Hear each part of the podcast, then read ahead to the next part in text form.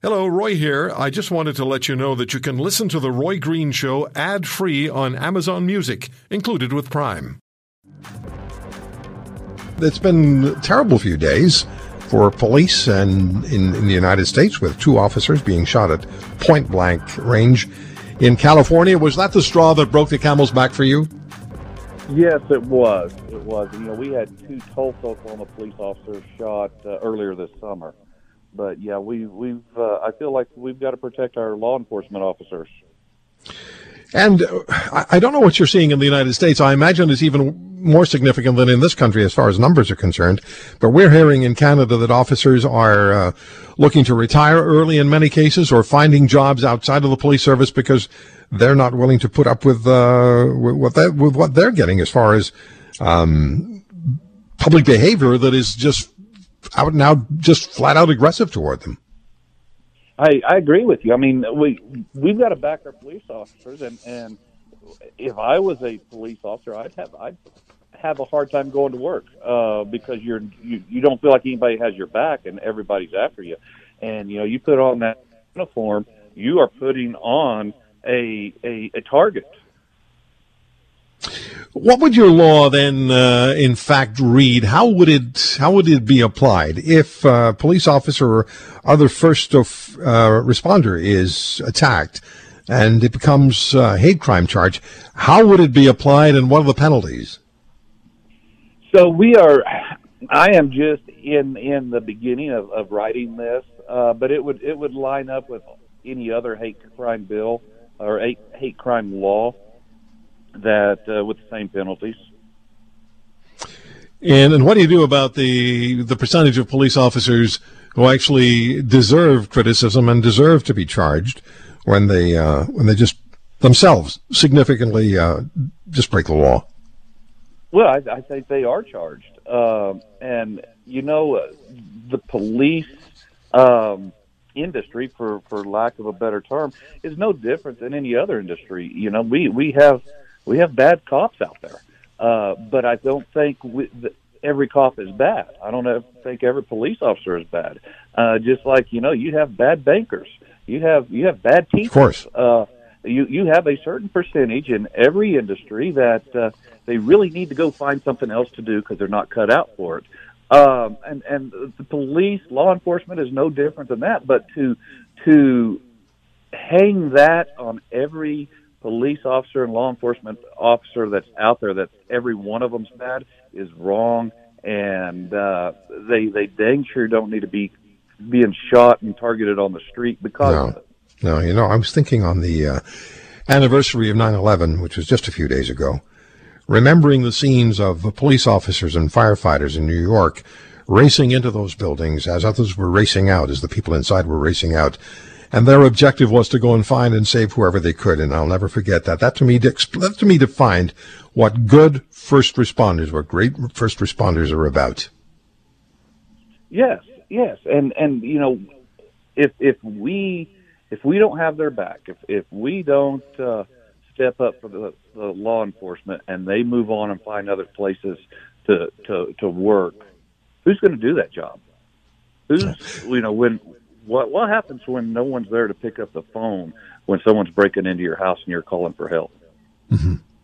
Yeah, which has happened in some parts of the United States. It it has it has. I've heard stories that would just mortify you. Uh, it's it's uh, it's a scary time. It's a scary time, but I believe we can get through it. Why are you deciding on calling it a hate crime? Well, you know, it is. You look what's going on in the United States and around the world. Uh, it's it is it is the hatred, the the riots and the looting, uh, and the the the burning of buildings and and you know for that matter targeting of police officers. It is driven by hate. Yeah, what's going on in the state of Oklahoma? We, you know, we hear a lot about Portland, we hear a lot about Seattle, we hear about Chicago, we hear about some cities uh, more than others. But what's happening in your state? You know, for for uh, for the most part, Oklahoma is a pretty good. I mean, we're pretty.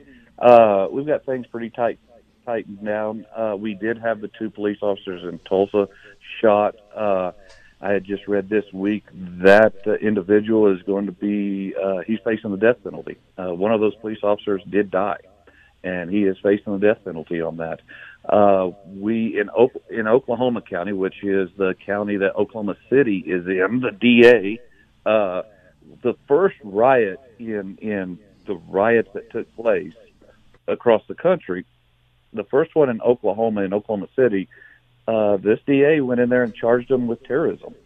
And really? we really we really hadn't had any riots. So you know we've we've uh, we've kind of stepped up and, and nipped it in the bud before it ever really did break out and get out of hand.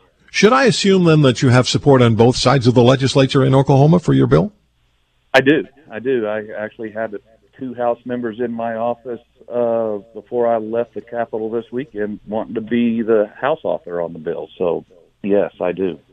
What do you think the chances are of this kind of legislation going national in the United States? It right now it would not surprise me. Um, I, I think you will have some states that it, it doesn't work. I, or are you you meaning uh, uh, federal? Yeah, yeah. Well, we say national here, but yeah. If yeah, what are the chances of the federal government in the United States adopting something similar?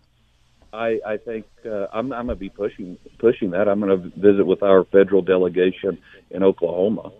I think it needs to be. And one more question for you: Is there a timeline? Uh, you, you're putting this together, this legislative effort together, and you're getting support from the Democrats uh, in the legislature as well. But is there a timeline for getting it passed? Because it'll be very interesting to see what the response is, not only on the streets of Oklahoma, which I gather from your from what you're telling me. Uh, will m- probably be somewhat muted, but uh, it'll be interesting to see what happens in the rest of the country. Yeah. So as far as Oklahoma goes, I will file the bill in November and um, it will take effect in uh, July of next year. Okay. Senator Murdock, thank you very much uh, for coming on the program. And uh, as you go further into this process, I hope you don't mind if we call you again. Anytime. Thank you very much for your call. Thanks for the time. Senator Casey Murdock from uh, the state of Oklahoma on legislation that he's introducing, which would make it a hate crime if um, police or first responders are physically attacked. And you just heard him say that the um, the police officer, the individual who attacked and shot and killed a police officer in uh, in Tulsa, is facing the death penalty. If you want to hear more, subscribe to The Roy Green Show on Apple Podcasts, Google Podcasts, Spotify, Stitcher, or wherever you find your favorites. And if you like what you hear, leave us a review and tell a friend. I'm Roy Green. Have a great weekend.